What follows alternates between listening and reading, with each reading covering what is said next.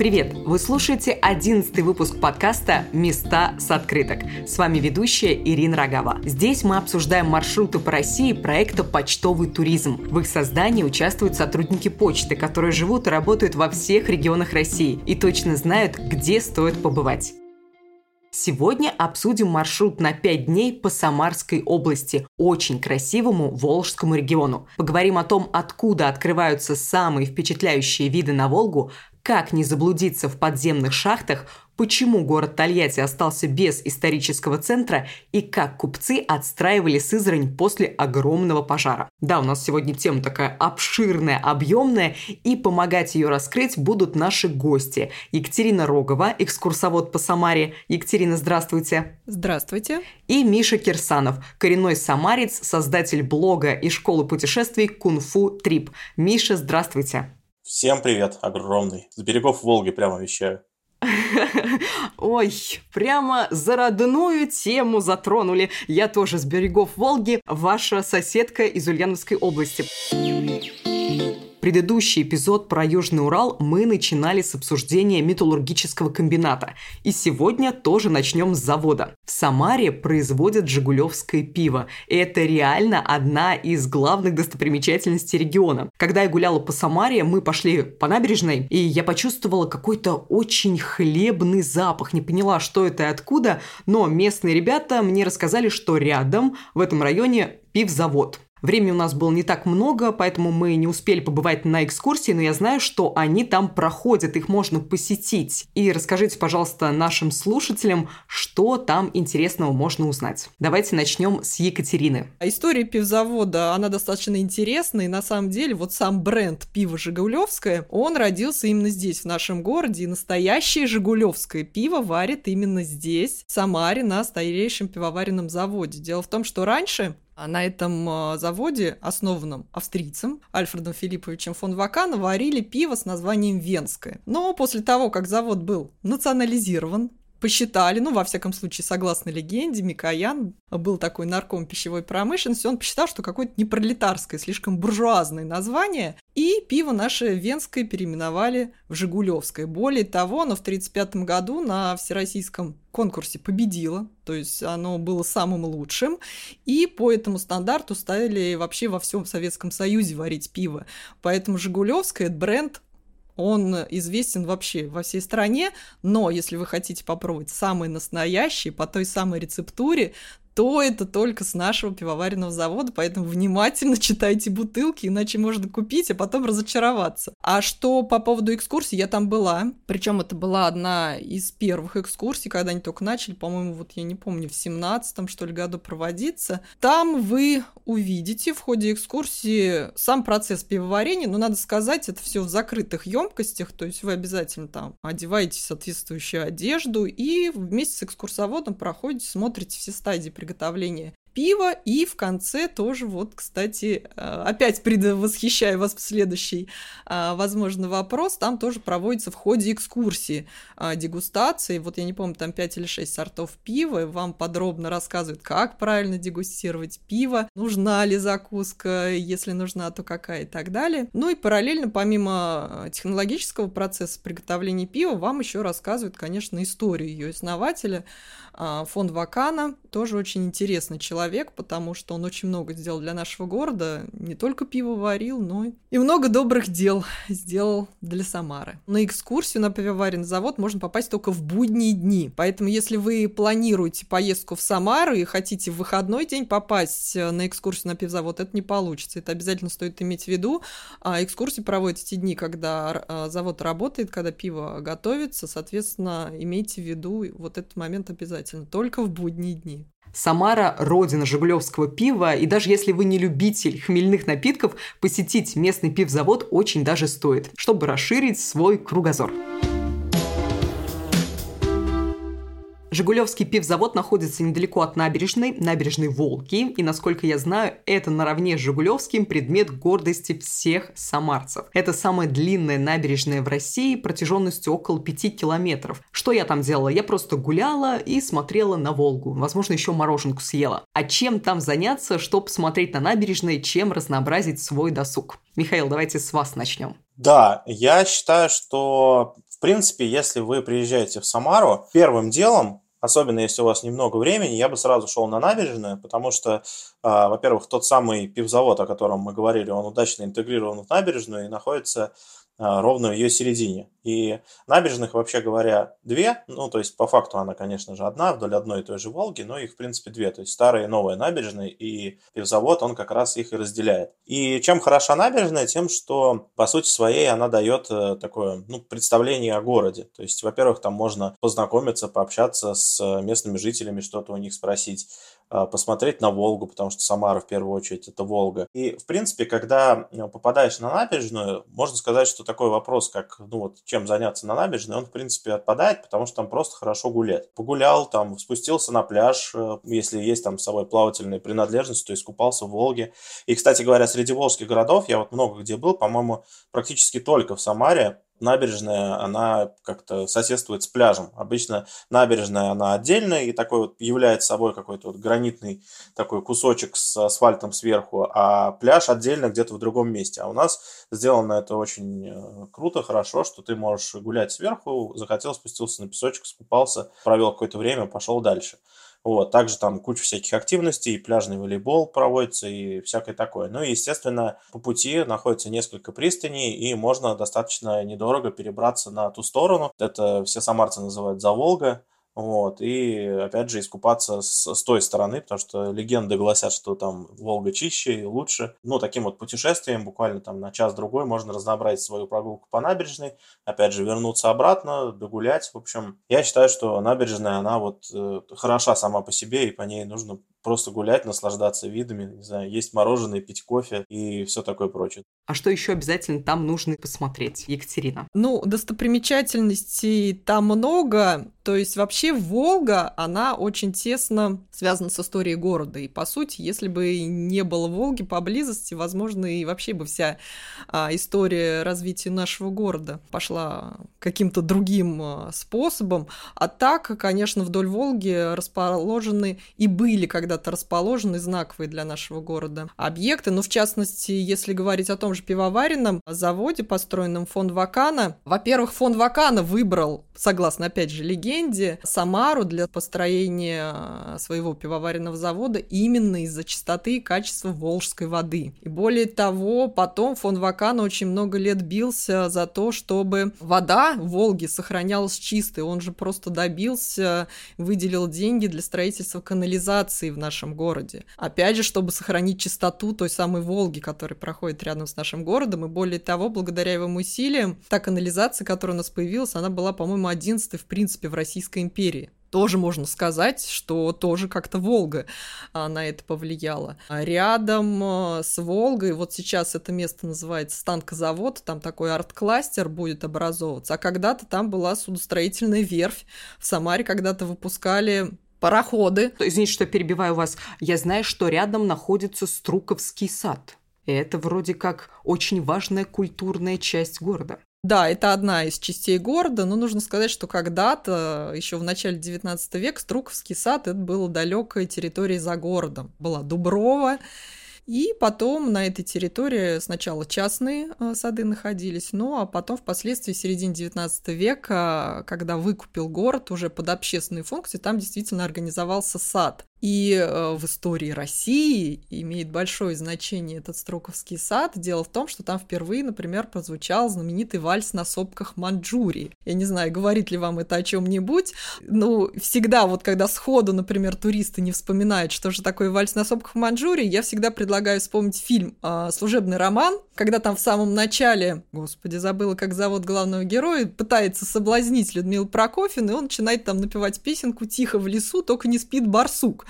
А, собственно, вот эта шутливая мелодия, она как раз вот а, на базе того вальса на сопках Манчжурии родилась. То есть премьера вот этой знаменитой мелодии, этого вальса, она состоялась опять же в этом Струковском саду. А сейчас, да, это очень излюбленное место и для прогулок э, горожан. Там, кстати, есть очень красивое место, где стоит символ города, там же грот исторический, летом там очень красиво бьет фонтан, конечно, это притяжение для фотосессии, там просто фотографии фотографируются туристы, и свадебные фотосессии проводятся. И также, да, через Струковский сад можно прогуляться и спуститься легко на набережную. И там э, и какие-то спортивные мероприятия, концерты проходят. То есть такое, да, действительно, место притяжения культурное в том числе. Спасибо вам большое, действительно очень красивое место. И в Среднем Поволжье самая красивая Волга. Так что обязательно, обязательно, обязательно наши слушатели вам стоит посетить набережную и в очередной раз убедиться, насколько эта река широка, могуча и прекрасна. А мы движемся дальше и сейчас поговорим немного об архитектуре. Я слышала, что в Самаре находится единственный в России музей модерна. Он расположен в очень красивом здании усадьбе Курлиных. Екатерина, расскажите, пожалуйста, сперва про само это здание, чем оно необычно. Ну, в целом здания, построенные в стиле модерн, они все, пожалуй, для меня необычные, потому что у них, в принципе,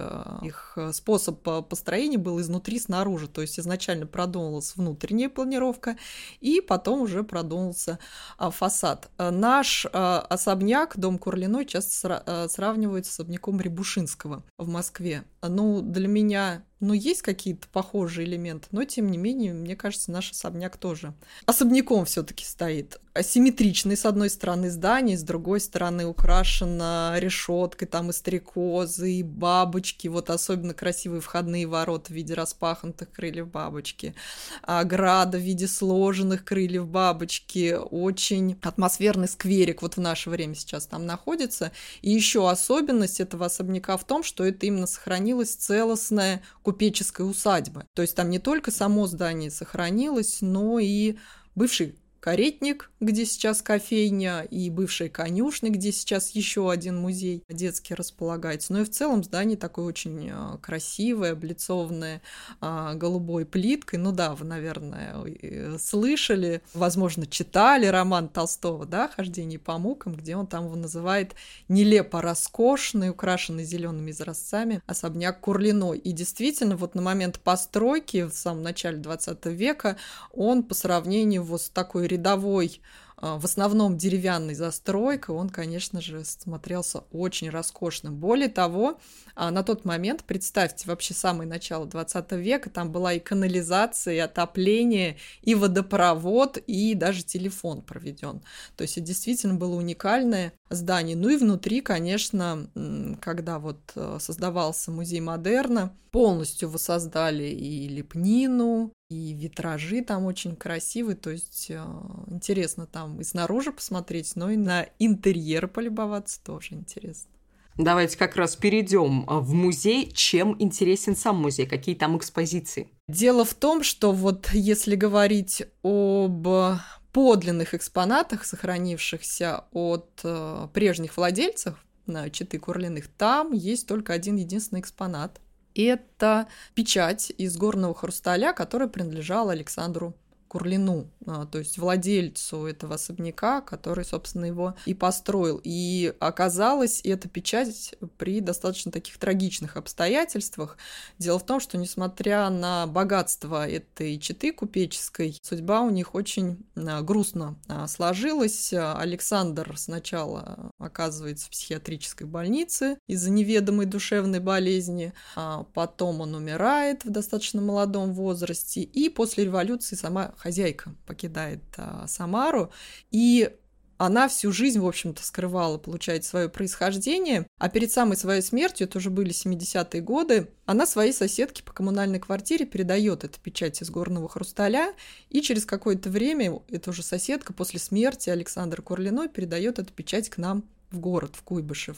И, собственно, это единственный экспонат, который сохранился от тех купцов. Но все прочие — это в основном предметы той эпохи, которые собирали и продолжают собирать сотрудники музея, там какие-то фотографии, которые изображают представителей клана Курлиных. И там в чем еще особенность, там есть базовая экспозиция, постоянная экспозиция, где как раз можно с историей Курлиных познакомиться и с историей самого особняка. А есть очень много временных э, сменных экспозиций, и там, конечно, полный простор, в том числе и для творчества и молодых художников, там вот в частности в цокольном этаже а, периодически проводятся какие-то интересные совместные выставки. Кроме того, там концерты сейчас проводятся, иногда кинопоказы с комментариями э, кинокритиков э, бывает. Ну, то есть это вот такое очень живое культурное пространство. Культурный кластер такой. Я, если честно, про музей модерна не знала. Если честно, я не особо любитель этого стиля, но ваш рассказ, Екатерина, меня очень заинтересовал. Не знаю насчет выставок, пойду ли, но усадьбу обязательно хотел бы посмотреть. А сейчас еще про одно красивое историческое здание. В центре Самары, в доме купца Иванова, есть настоящая ретро-почта со старинными интерьерами и сотрудниками в исторических костюмах. Сотрудница Самарской почты Екатерина Гусева записала для нас рассказ о необычном отделении. Давайте послушаем. Ретро-почта в доме купца Иванова – необычный проект. Во-первых, здесь есть выставочное пространство, посвященное истории российской почты. Можно посмотреть э, редкие подлинники, знаки, символы почтовых телеграфных служащих XIX – начала XX веков. Есть даже настоящие телеграфные аппараты, причем в рабочем состоянии. Посетители могут э, набрать сообщение на одном телеграфном аппарате и тут же в режиме реального времени получить ленточку с текстом на втором телеграфе. Музейно-выставочное пространство небольшое, но современное. Очень креативно представлена история почтового дела XX века. Выставочное пространство в этом зале оформлено в виде шкафа с абонентскими ячейками, а экспонаты размещены внутри выдвижных ящиков. Часть из них еще озвучена. Стоит обратить внимание, что ретро-почта располагается в старинном купеческом доме, прекрасно отреставрированном в 2021 году. Удалось сохранить великолепную лепнину, печи внутри здания и необычные барельефы снаружи. Сохранился и мезонин, который стал местом притяжения для посткроссеров и коллекционеров, причем не только самарских. Здесь э, собираются люди, у которых загораются глаза при виде красивых открыток, необычных марок и штемпелей. Отсюда же можно отправить открытку с видом дома Иванова, репродукции картины самарской художницы Зинаиды Петренко. Будете в Самаре, обязательно заходите, вам понравится. Мы с вами все еще гуляем по Самаре, и последнее, что сделаем в городе, пройдемся по местному Арбату, Ленинградской улице. Там тоже можно полюбоваться старинными домами. А что еще обязательно там нужно сделать? Екатерина, расскажите нам. Ну, э, в первую очередь, там тоже нужно обязательно гулять. А во-вторых, поскольку это пешеходная улица, и здесь у нас, как на московском Арбате, играют уличные музыканты, слушать уличных музыкантов. У нас там э, очень хорошие играют музыкальные коллективы. Обязательно, конечно, заглянуть в сувенирные магазины, которые там встречаются. Более того, я очень рекомендую, когда вы пойдете по Ленинградской и дойдете до пересечения с Молодогвардейской, а вы этот перекресток не перепутаете, не про пройдете мимо, потому что там стоит памятник дяде Степе. Огромный. А, работа Зураба Целитери, поэтому вы этот перекресток не пропустите. И вот прям если вы на этом перекрестке свернете налево, там есть замечательный магазин авторского шоколада «Горький». Я вот прям очень рекомендую туда заглянуть. Дело в том, что там владелец, в чем его особенность, он сам со всего мира привозит какао-бобы, разрабатывает абсолютно разные рецептуры шоколада, и когда вы туда заглянете в магазинчик, Э, вам дадут э, продегустировать там, ну, примерно 10, там, 15 сортов шоколада, и вы, я думаю, там без сувенира, без покупки не уйдете. Он потрясающе вкусный, там, начиная от белого с пармезаном, с сыром дорблю, с облепихой, с зеленым чаем, заканчивая черным самым горьким. То есть там прям, я думаю, на любой вкус а, можно найти. Ой, Екатерина, вы просто сподвигли меня купить прямо сейчас билет, потому что я как раз тот человек, который привозит ни магнитики, ничего-то такого сувенирного, я привожу шоколад. Поэтому все, из Самары в следующий раз привезу шоколад. Более того, э, я вас еще сейчас подвигну приобрести этот шоколад. Он выпускает э, иногда, делает фигурный шоколад в виде самарских достопримечательностей. То есть открытки или фигурка в виде ладьи. Так что я думаю, вы там действительно найдете что-то интересное.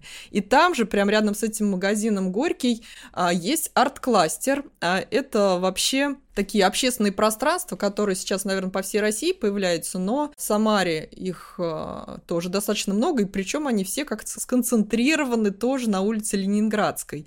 То есть пространство 8 студий называется. Еще у нас есть такое пространство Дом 77 или арт-кластер, который только в прошлом году появился, он называется «Артист». То есть это очень уютно оформленное пространство, вечером там зажигаются гирлянды, естественно, летом там больше жизни, там вот эти летники а, работают, и кафе, и бары, и диджей играет, но зимой там тоже жизнь не останавливается, тоже какие-то мероприятия, активности проходят, так что в них тоже стоит заглянуть. Ну и, конечно, у нас э, на пешеходной улице Ленинградской есть вернисаж, где художники предлагают свои работы, тоже стоит заглянуть. Возможно, а, в качестве сувенира вы захотите не шоколад увезти, а какую-то а, картину с волжским пейзажем. Супер, отлично просто. Прогулялись по Самаре, виртуально ее обошли, а теперь мы выберемся за пределы города. На противоположном берегу Волги раскинулся огромный национальный парк Самарская Лука. Михаил, расскажите, пожалуйста, нашим слушателям, что в нем стоит посмотреть. Самарская Лука, на самом деле, это, на мой взгляд, наряду с набережной,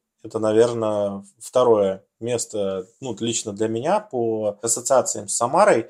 И я сразу говорю тем, кто, ну, вот считает, что, может быть, это как-то далеко или, ну, нужно на это потратить достаточно много времени, чтобы там побывать, и не хочет туда ехать по каким-то причинам, вот я вас прям убеждаю туда поехать. А можно я вас прерву чуть-чуть? А насколько далеко, сколько туда ехать и как добраться? Опять же, если на машине в Самаре работает сервис каршеринга, то можно, в принципе, на машине за пару часов доехать. Это, правда, будет через Тольятти, через ГЭС, но, опять же, можно по пути Тольятти и ГЭС посмотреть, что тоже хорошо. Если мы говорим про речной транспорт, то до Ширяева там сейчас запустили э, скоростные суда Валдай, я вот сам не ездил, но, в общем, это достаточно быстро. Если на Омике на старом, то там ну, часа три можно ехать, но опять же это... Два с половиной. Да, два с половиной, но опять же это своего рода колорит. И такой момент еще, что, конечно же, чтобы по Самарской Луке погулять, попутешествовать, наверное, я бы советовал все-таки ехать на автомобиле, ну, либо как-то там договариваться с местными, потому что, ну, расстояния достаточно большие, и прелесть э, Самарской Луки для меня как раз вот в таких небольших э, деревушках, диких там пляжах, есть там много чего такого полузаброшенного и заброшенного в том числе. Поэтому я вот э, всеми руками за. По поводу того, что посмотреть, естественно, это самое там большое, наверное, разрекламированное село Ширяево. По поводу того, что лично мне близко, это в первую очередь Стрельная гора. Ну, она тоже не менее, наверное, разрекламирована, но место хорошее. И там открывается очень хороший вид на Волгу и горы Жигулевские, все вот это вот. Ну и просто поколесить, опять же, если взять машину, то по всяким вот этим вот закоулкам спуститься к Волге в, в дачные поселки, там Солнечная Поляна, Богатырь, Зольная, вот, посмотреть, как э, живут там обычные люди, хотя, ну, кажется, да, что это там заповедная зона какая-то, но там на самом деле просто вот люди живут как в деревнях, но так как это все, как ни крути, отрезано от цивилизации достаточно длинной все-таки дорогой, и дорога это не проходная, то есть она тупиковая, поэтому там э, вот этот вот э, какой-то своеобразный вид, своя атмосфера, и очень интересно просто посмотреть, как вот живут люди на берегу Волги в таких вот диких заповедных местах. Очень красиво, очень интересно вы рассказываете, прям представляю это все уже мысленно там, а не с вами. А можно я немножко нудной и скучной информации добавлю, но она очень важна для тех, кто решит э, путешествовать по Самарской Луке. А дело в том, что Самарская Лука, а вот тот самый полуостров, э, это все охраняемая природная территория. И там есть заповедник, который занимает меньшую часть, и национальный парк. И те, кто решает туда ехать, очень важно понимать, что вы оказываетесь на охраняемой природной территории, и нужно, в зависимости от того, куда вы отправляетесь, покупать либо билет в национальный парк, а, либо, ну, на гору Стрельную вы, собственно, и не попадете, не оплатив путевку в заповедник. Почему это важно? А, может так получиться, что вы отправитесь действительно гулять по этим глухим селам, не приобретя а, путевку, и все будет хорошо. Вам не повстречаются инспекторы. Но если вас встретит инспектор национального парка и у вас при себе не будет путевки, вам грозит достаточно большой штраф. Поэтому, пожалуйста, обязательно имейте эту информацию в виду. Кроме того, еще один момент. Летом часто бывает очень высокая температура, пожароопасная ситуация может там возникать. И всегда, прежде чем отправляться, нужно в лесничестве уточнять, возможно ли вообще посещение того участка, куда вы планируете поехать. Потому что если оно запрещено, то, боюсь, вам штраф грозит еще больший. Поэтому вот эту информацию, она, конечно, скучная и нудная, и не такая восторженная по сравнению с теми... Но она очень важная. Она, она очень, очень важная. важная. Она действительно очень важная, обязательно это имейте в виду. В наше время, по-моему, там без проблем это можно уже онлайн купить, не заезжая в администрацию парка. Но, опять же, повторюсь, если там какая-то пожароопасная ситуация, то вы это не сможете сделать, и тогда придется там как-то ехать и договариваться, уточнять, в какие участки можно попасть а, не приобретая билеты онлайн. Ну, то есть это, да, обязательно имейте в виду, чтобы потом в дальнейшем не испортить свой отдых всякими неприятными встречами со спектром. Да, спасибо большое. Каждый раз, когда мы говорим про национальные парки, я все время в подкасте говорю, что это национальный парк. Есть определенные правила. Так что, пожалуйста, если вы отправляетесь туда, перед путешествием обязательно посмотрите правила. Это очень важно. Спасибо вам, что вы нам сказали. Мы движемся дальше, и теперь как раз поговорим про село Ширяево. Оно считается одним из самых красивых в России. Оттуда, кстати, можно отправить открытку с видами парка. В селе есть отделение почты. Но первый вопрос у меня такой. Почему село называется Ширяево? Откуда такое название? Екатерина, расскажите нам, пожалуйста. Это название, как это не банально, считается, что село получило название от именно ширины той э, лощины, в которой оно разместилось. Дело в том, что Самарская Лука, особенно вот та часть, о которой мы говорим, где расположилось село Ширяево, это горный массив. И все села, они как раз располагаются в промежутке между этих гор. И Ширяевская долина, она самая, во-первых, протяженная на Самарской Луке, ее длина 35 километров, а вот в районе Волги ее ширина около 2 километров. И село, которое там когда-то возникло, ну, примерно в начале еще 17 века, там разные были названия, и одно из них Ширяев-Буйрак, собственно, овраги так назывались, так что Ширяево именно из-за ширины, из-за большой, и более того, когда вы поднимаетесь на одну из гор, как раз вот эта ширина, она прекрасно видна с названием разобрались, а почему эта деревня одна из самых красивых? А, ну, этот вопрос, наверное, надо задать а, тем, кто вносил село в рейтинге, но там действительно очень красивые виды. Хотя, мне кажется, в принципе, во всех селах на Самарской Луке там красивые виды. Но я думаю, а, дело в том, что тут а, знаковые события когда-то произошло в 19 веке, когда Репин туда приехал писать зарисовки для своих бурлаков на Волге. Видимо, в наше время решили раскручивать село именно на основании вот этого факта и из всех самарских сел выбрали именно Ширяево и благоустраивать, и привозить туда туристов.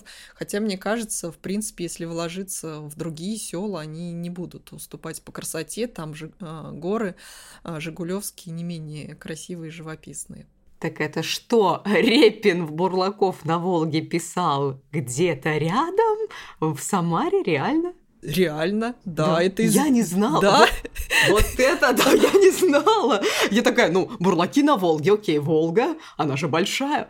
Вот это, вы мне прямо сегодня больше знаем каждый день. Угу. Хотел писать бурлаков, но сначала Невских. Но ему сказали, что если ты хочешь писать настоящих бурлаков, то тебе надо посмотреть на Волжских. И он путешествовал по Волге, выбирал место, где он будет писать. И как раз вот Самарская Лука его зацепила вот своей живописностью, вот этими горами, горами, потрясающими видами.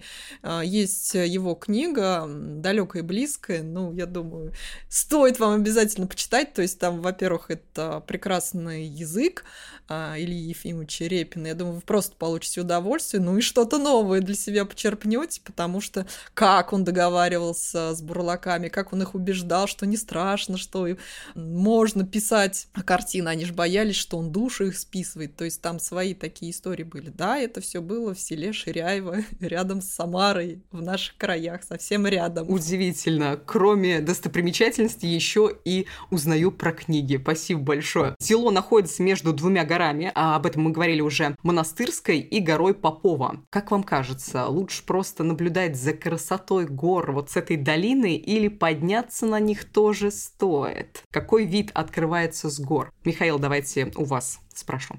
Ну, во-первых, нужно понимать, что горы это горы. Если вы туда ну, путешествуете, то нужно вооружиться как минимум там, удобными кроссовками, хорошей обувкой, потому что, ну, забраться туда это, как ни крути, там, физическая работа. И на самом-то деле выбирать между там горами не нужно, какая там ближе к сердцу, на такую нужно и идти. Виды, естественно, оттуда открываются потрясающие, и я считаю, что Опять же, зависит от того, сколько времени у вас в Ширяево. Но я бы, в принципе, как раз начинал, наверное, осмотр с горы. Там забрался, посмотрел сверху и потом уже догуливал в ожидании обратного, ну, там, речного, например, транспорта. Догуливал уже по самому селу, зашел бы в музей Репина, там, опять же, пообщался с местными жителями, может, там чего-нибудь купил у бабушек и так далее. Вот, но подняться на гору совершенно точно стоит. Я считаю так. Там еще, кстати, на горе, на одной из... Э, были раньше открыты штольни, я так понимаю, сейчас их уже там позакрывали все с э, ограждениями, там сложно попасть. Но вот э, если вдруг там еще открыто, то стоит туда попасть, потому что там тоже очень интересная такая штука, что хоть они не сильно глубокие, ну туда, куда можно пройти там неподготовленным, но в жаркий там июльский, например, денек можно ощутить разницу температуры очень сильную. То есть ты заходишь на улицу 30 градусов, проходишь в штольне, и там, э, ну, там плюс 10, может быть, где-то около того. Там около 5, да, да-да-да. Может быть, даже около 5. Ну, в общем, вот это тоже такой перформанс, ради которого, может быть, вы захотите туда подняться. Я как раз хотела сказать, что в Ширяево можно не только подняться на гору, но и спуститься под землю, как раз в Ширяевские штольни.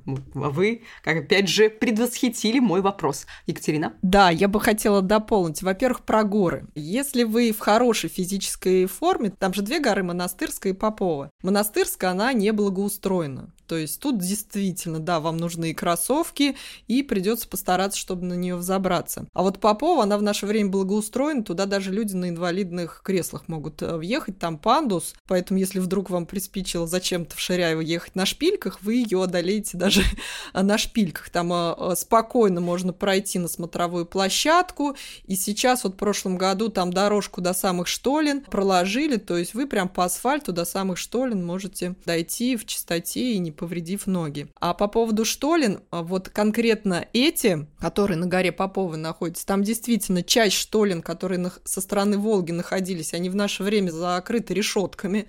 Ну, скажем так, таким образом э, сотрудники национального парка охраняют летучих мышей, которые у нас на зимовку прилетают э, с октября по апрель от воздействия людей. У нас же люди неспокойны, им же нужно потрогать все, проверить, а это, по сути, э, грозит гибелью летучим мышам. Но часть штолен с другой стороны, которая как раз со стороны Ширяевского врага, она абсолютно открыта. Сейчас, я бы сказала, благоустроена. Там все чисто, спокойно, но в чем особенность этих штолен, там не нужно спускаться под землю, там нет никакого экстрима, они прям вот на уровне а, смотровой площадки. А вот есть у нас еще одни штольни, они уже в Сокском карьере, это Соколи горы, которые у нас недалеко от города находятся. Там действительно, там спуск под землю, но туда я ни в коем случае не рекомендую ходить самостоятельно. Туда только в сопровождении опытных проводников, потому что, ну, это опасная история. Так что в Ширяево, не спускаясь никуда под землю, вы зайдете, посмотрите, что с такой штольни. Действительно, в жаркий летний день там охладитесь. Ну и получите, я думаю, удовольствие определенное. Спасибо большое за ваши советы. И еще несколько советов о том, что посмотреть и как добраться до Ширяева, записала для нас сотрудница почты Екатерина Писарева. Она рекомендует полетать на параплане и полюбоваться родниками в каменной чаше. Давайте ее послушаем. Ширяево — это живописное крохотное село на Волге. Это место принадлежит национальному парку Самарская Лука. Несмотря на то, что размеры села достаточно скромные, зато богатая история первого упоминания практически 400 лет назад были. Достопримечательности Ширяева уже несколько веков вдохновляют творческих людей, и поэты, музыканты и художники устремляются сюда за новыми впечатлениями. Село располагается на территории Жигулевского государственного заповедника, поэтому здесь точно точно есть что посмотреть и чем восхититься, если вы любители природных красот. За волшебные пейзажи село Ширяево называют Волжской Швейцарией. Также стоит отметить, что множество пеших туристических а, маршрутов по Самарской а, Луке берут свое начало именно в Ширяево. Также вы можете арендовать велосипед и совершить велосипедную прогулку. Ну и что касается экскурсий, также можно полетать на параплане или порыбачить. Быстро добраться до Ширяева из Самары по Волге — это рейсовый теплоход с речного вокзала. Ну, либо арендовать катер, а также можно еще лодку. И от центрального автовокзала э, Самары можно доехать на автобусе. Самара-Тольятти он называется. В селе можно арендовать домик, либо разместиться в кемпинге. Вот. На востоке села находится интересная достопримечательность — это винный ключ. И также стоит обратить внимание на каменную чашу. А что такое каменная чаша? Это несколько оврагов, а, окружены горами, и делают это место похожим на такой большой котел с каменными стенками, с которых стекают родники. А вообще село Ширяево — это прекрасный уголок, абсолютно нетронутый заповедной природой в Самарской области. А следующий пункт нашего маршрута – это город Тольятти, как его называют автомобильная столица России. Если вы, дорогие наши слушатели, думали, где же находится АвтоВАЗ, крупнейший завод легковых автомобилей в стране, то вот вам ответ. В Тольятти он и находится. Насколько я знаю, на здание завода посмотреть можно только снаружи, зайти на экскурсию невозможно, но рядом есть музей АвтоВАЗа. Что интересного там можно увидеть? Михаил, давайте у вас спрошу. Начну с того, что вообще я, когда приезжал в Тольятти очень много раз, я еще был диджеем в юности, но и до сих пор поигрываю нет да нет. Меня часто приглашали в Тольятти, ну, потому что соседний город, там тоже есть вечеринки и так далее. Вот, и я часто приезжал в Тольятти, и э, можно сказать, что о музее АвтоВАЗа я узнал к стыду своему только уже, ну, можно сказать, там лет 5-6 назад. Ну, точнее, я о нем слышал, но почему-то у меня никогда не приходило в голову туда зайти, хотя в Тольятти я был очень-очень много раз. Но когда я туда зашел, я был очень удивлен, потому что этот музей, он э, ну, я не, не буду там сравнивать с другими, там, по площадям, по количеству экспонатов, потому что просто, ну, немножко не в материале здесь. Но могу сказать, что он точно удивит э, тех, кто туда попадет, потому что, во-первых, там, собственно, представлены машины АвтоВАЗа различные, там есть какие-то раллийные, редкие экспонаты, но самое, наверное, основное, это то, что там музей э, военной техники под открытым небом, ну, не только военной, там разные техники, вот, есть там подводная лодка внутрь которой можно пройти, есть там и вертолеты, и паровоз, в общем, много всего, и оно такое, ну, не знаю, как сейчас, опять же, я был где-то в году в 16-17, но на тот момент все это было какое-то ну, настоящее, то есть можно все потрогать, там внутрь чего-то забраться. То есть есть музеи, я думаю, поймете, да, о чем сейчас говорю, а, где все такое вот прям а, начищенное, накрашенное, внутрь не подойти, не потрогать, и все это вызывает впечатление такого, что как-то теряется впечатление от того, что ты а, пришел посмотреть на вещи, точнее, ну, какие-то там экспонаты, как вот они есть. Вот на тот момент там именно вот это вот как есть, оно сохранялось. То есть если там что-то там чуть-чуть проржавело и видно там следы эксплуатации, то оно вот ну, такое и есть, и оно стоит там под открытым небом на лужайке. И количество экспонатов там такое, и площадь, что ну, можно смело, если прям внимательно ходить, то чуть ли не целый день закладывать, но как минимум полдня потому что это ну, действительно что-то эпическое, и я считаю, что это одна из достопримечательностей не только Тольятти, а и нашей области, которую тоже стоит обязательно посетить. Ну, я очень сильно удивлена, потому что когда ты слышишь музей, ты представляешь, ну, небольшое здание, а вы рассказали, что там и подводная лодка, и экспонаты м, автомобилей. Боже, музей АвтоВАЗа – это место для тех, кто хочет погрузиться в историю автомобилестроения. Можно пройтись по экспозициям и узнать больше про отечественный автопром. Так что любители автомобилестроения обязательно посетите этот музей. А мы с вами движемся дальше. Дальше. Самые красивые места Тольятти, как и в Самаре, находятся на набережной. Например, у памятника основателю города Татищеву есть смотровая площадка. Екатерина, вам вопрос как любителю природы. Какой вид открывается со смотровой площадки? Как раз вот этим-то меня и привлекает это место. Там так называемое Жигулевское море, а по сути это Куйбышевское водохранилище, огромный простор, то есть прям не речная гладь, а именно морские там просторы можно увидеть, горы. И э, сам вот этот участок э, рядом с Татищем очень интересно обустроено. Там э, несколько лет назад сделали э, лабиринт на, из живых растений, то есть вы можете не просто там походить погулять, но и постараться заблудиться в этом лабиринте. То есть место такое, да, действительно очень интересное, где стоит побывать побывать. И кроме того, вот эта набережная, она как раз э, находится недалеко от того места, где когда-то и был предшественник э, города, тот самый настоящий Ставрополь. Он находится как раз недалеко от этого памятника Татищеву под водой. От набережной можно подняться в порт-поселок, симпатичный зеленый микрорайон, где жили строители Куйбышевского водохранилища. И насколько мне известно, из-за постройки водохранилища город потерял историческую застройку. Что там за история такая произошла? Михаил, поделитесь, расскажите нам. Ну, глубоко в эту тему я не погружался, но я к словам Екатерины, э, пожалуй, добавлю свои 5 копеек по поводу того, что Тольятти именно во-первых, в природном плане очень интересен, потому что там растут менее типичные для Самары, там сосны, много песчаной почвы, потому что Самара все-таки тут больше лиственных деревьев, хотя это недалеко, но, видимо, благодаря там близости к Волге, каких-то особенностей в сторону Тольятти уже вот все это ну, выглядит по-другому. И там действительно хорошо дышится, несмотря на то, что там много промышленных предприятий, автозавод, но вот э, это нивелируется тем, что там Волга и вот такие вот интересные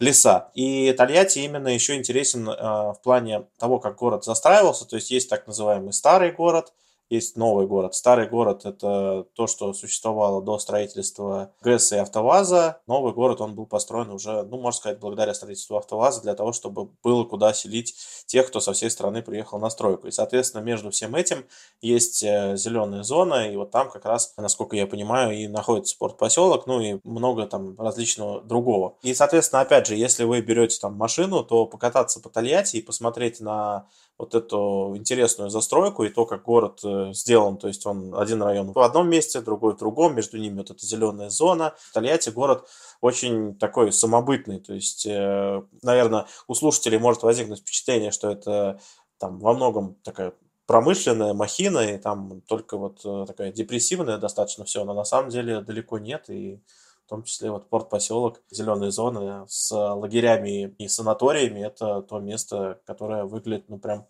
очень-очень приятно. Когда э, стало понятно, что город Ставрополь попадает в зону затопления при строительстве гидроэлектростанции, деревянные дома переносили то есть вот каменные там либо взрывали, либо оставляли, то есть они вот так и до сих пор а, на дне Волги остаются. А часть перенесли, и вот основную вот такую деревянную даже застройку, ее можно посмотреть на улице Советской, вот как раз вот в старом городе, а, так называемом. Вот там можно увидеть застройку, ну вот как раз вот 19 э, века. Я бы все-таки в этом районе портпоселок э, рекомендовал те места, которые недалеко от памятника Татищева находятся. Там еще очень есть такое интересное место. Яхт-клуб «Дружба» а, называется. Сейчас там а, маяк, очень живописное место. Опять же, все туда приезжают, фотографируются. Тоже стоит иметь в виду, а, чтобы его посетить. И в первую очередь, конечно, летом. То есть зимой там не так живописно, а летом там э, детей обучают э, кататься на яхтах, там можно вот все это великолепие с э, салами зелеными, с белыми парусами увидеть, и как дети тренируются. Ну и, в принципе, действительно впечатление, что это именно море а не река. То есть вот это место. А так в целом, ну это современная все-таки э, больше архитектура, поэтому я говорю, я как любитель природы и какой-то архитектуры там конца 19 начала 20 века в первую очередь, наверное, выцепляю вот какие-то вот такие моменты. А так вот это архитектура 50-х годов, там еще есть напротив полуострова Копылов, но это уже другой, конечно, район, там поселок Шлюзовой называется. Там вот тоже вот эта архитектура конца 50-х, 60-х годов. Мы про архитектуру говорили с вами, а мы рассказывали про Куйбышевское водохранилище. И я сейчас подумала, а где в Тольятти как раз увидеть вот эту самую Жигулевскую ГЭС, которую строили? Как вообще до нее добраться? Это что ж получается одна из самых крупных достопримечательностей региона? Ну, в принципе, вы, когда заезжаете в Тольятти, ну, вы ГЭС не проедете. Опять же, я человек, который там не был, и поэтому я не знаю, да, то есть ее сразу видно. Трасса, нет, а просто трасса М5, она проходит, и вы просто ну, с нее не свернете. То есть я просто не знаю, как по-другому об этом Все, теперь все понятно, теперь все стало понятно. Еще немаловажный еще такой э, факт, что если вдруг э, вы надумаете поехать в Тольятти и в Самару, а в Тольятти на поезде, то поезд э, Москва-Тольятти, он, по-моему, единственный вообще, кто ходит в Тольятти, а он проезжает по, именно по этой ГЭС, насколько я помню. Могу ошибаться, но вот это без моей памяти это так. Это тоже интересно. Надо будет проверить, надо будет проверить. Тольятти 100% понравится любителям инженерии, АвтоВАЗ, Жигулевская ГЭС, но и любителям прогуляться на природе тоже будет что посмотреть. А мы движемся дальше, и наш маршрут нас отправляет в Сызрань, уютный старинный город. Там сохранился единственный в области Кремль, но и то он сохранился не весь, от него осталась одна Спасская башня. Что интересного можно там увидеть, Екатерина? Ну, в Сызрани если честно, я сама была, по-моему, всего пару раз, и вот эта территория Кремля, это действительно как раз э, историческая застройка, и там э, достаточно красиво. То есть там зеленый холм, где выложено название города Сызрань, вот, собственно, вот эта Спасская башня. Все мероприятия, которые проходят э, в Сызрани, они тоже примерно вот в этой исторической части города. В какой-то мере меня там поразил модерн, в частности, там есть здание ЗАГСа, оно в таком историческом здании купца Стерляткина находится тоже очень красивое здание. То есть, э, ну вот по моим ощущениям, вот мне бы хватило, наверное, одного дня знакомства с городом, но единственное, я бы, пожалуй, там а, взяла экскурсовода, если вы хотите действительно как-то познакомиться с городом и узнать какие-то такие вещи, которые скрыты от посторонних глаз. Потому что, конечно, все-таки местный э, экскурсовод, он знает такие места и сможет вам показать, которые вот какой-то сторонний глаз сразу вот так сходу не замечает. И я думаю, что местный экскурсовод отправит нас, слушателей, на улицу Советскую, потому что это одна из достопримечательностей Сызрани, но, несмотря на название, она застроена дореволюционными купеческими особняками. И все они появились в городе после страшного пожара в начале 20 века. Михаил, у вас есть какое-то понимание, что там можно посмотреть. Я не буду рекомендовать конкретные какие-то дома. Я скорее такую рубрику «Так себе факт» проведу про Сызрань и расскажу, что там интересного, на мой взгляд, и чем примечательно лично для меня Сызрань. Во-первых, Сызрань впечатывается в память э, у меня, как у автомобилиста, который много раз мимо проезжал по трассе М5. Там есть такое местечко, называется Переволоки. Этимология этого названия, она в том, что там Волга как раз делает вот эту вот излучину, внутри которой Самарская Лука. И э, там э, настолько близко вот эти вот два конца Волги, с друг с другом соприкасаются, там расстояние небольшое, и в старину там переволакивали лодки, чтобы не делать большой круг вокруг Самары. Ну, просто их по земле перетаскивали, и ты, получается, вот эту вот всю самарскую излучину, ты ее перегнал, можно сказать. И там сейчас э, на трассе очень такие мощные рыбные рынки, и когда ты приезжаешь мимо, там просто невозможно не купить себе рыбы. И почему-то внезапно кукурузных палочек в огромных пакетах, там чуть ли не с человеческий рост, разных форм. Я не знаю, чем это вообще вызвано. Может, там большое производство этих кукурузных палочек рядом. В общем, э, Сызрань вот для меня в том числе и с этим ассоциируется. Ну а а, сам город, он действительно какой-то такой уютный, провинциальный по-хорошему. А, там есть и большая узловая железнодорожная станция, через которую очень много там грузов проходит. Но, опять же, там есть какие-то уютные такие моментики. Например, я знаю, что в Сызрани проводится фестиваль «Сызранский помидор», на который я уже безуспешно хочу попасть который год, но так как-то попадает, что я бываю в Самаре там в другие даты. Вот, но там реально помидоры всех сортов демонстрируются, какие-то помидорные битвы, там чуть ли не драки в помидорных этих э, бассейнах. В общем, там очень все это интересно. Я видел фотографии, и это тоже такой э, туристический бренд Сызрани, ради которого, в том числе, вот если вы вдруг будете в начале августа в Самаре, ну там даты меняются, но в целом, по-моему, в начале августа это все проводится, можно поехать в Сызрани на побывать вот на таком фестивале. Мне кажется, что людям, живущим в России, можно просто составить такой план по фестивалям в России, потому что, по-моему, в августе забыла, как называется город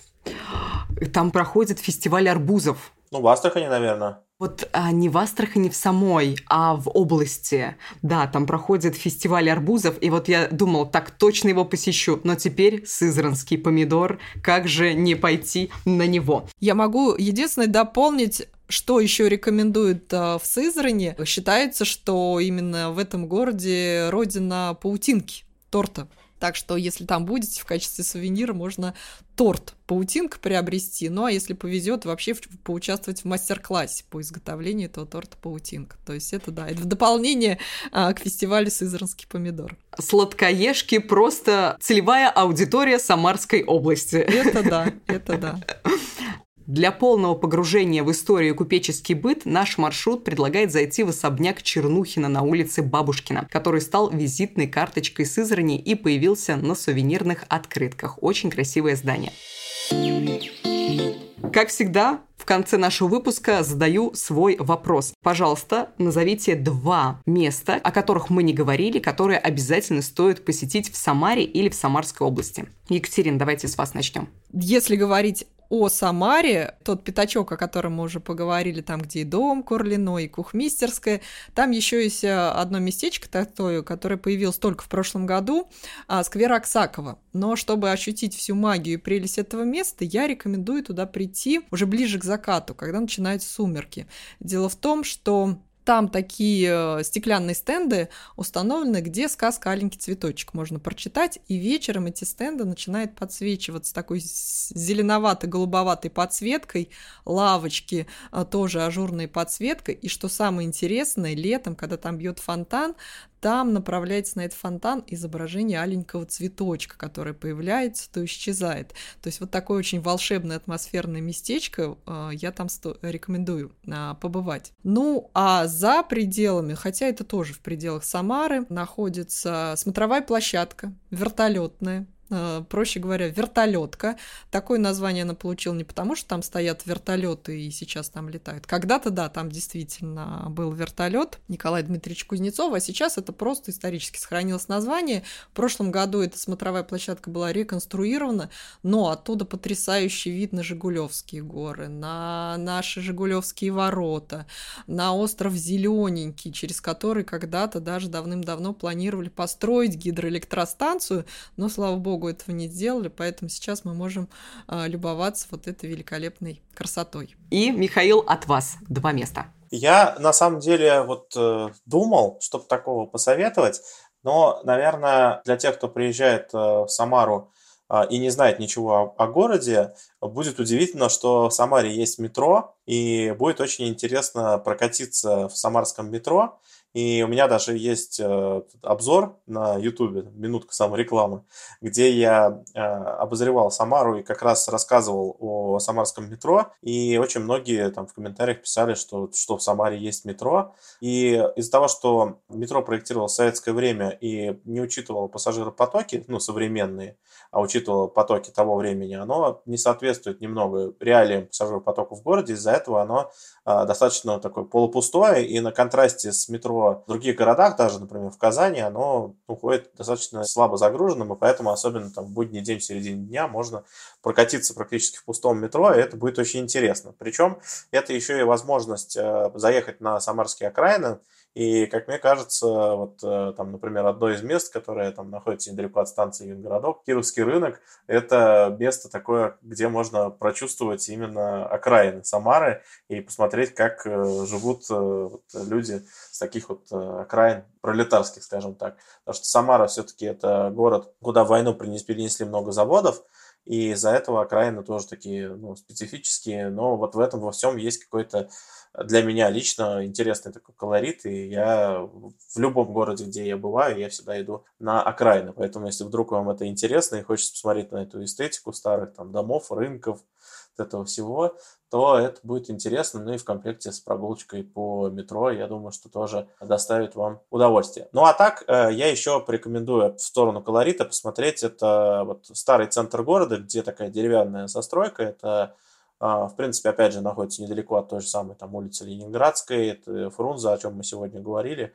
Вот. Э, очень много интересных дворов, интересных зданий деревянных, которые вот уже доживают свой век. Часть из них там сжигаются, застраиваются. Но на это все еще можно посмотреть, и это тоже часть истории Самары, которая уходит в прошлое, и которую нужно обязательно достать и запечатлеть на свои камеры, чтобы потом вспоминать это все с теплотой. Супер, спасибо вам большое. Вот теперь наш маршрут полностью укомплектован и ждет туристов. Екатерина, Михаил, спасибо вам за такой интересный разговор о Самарской области.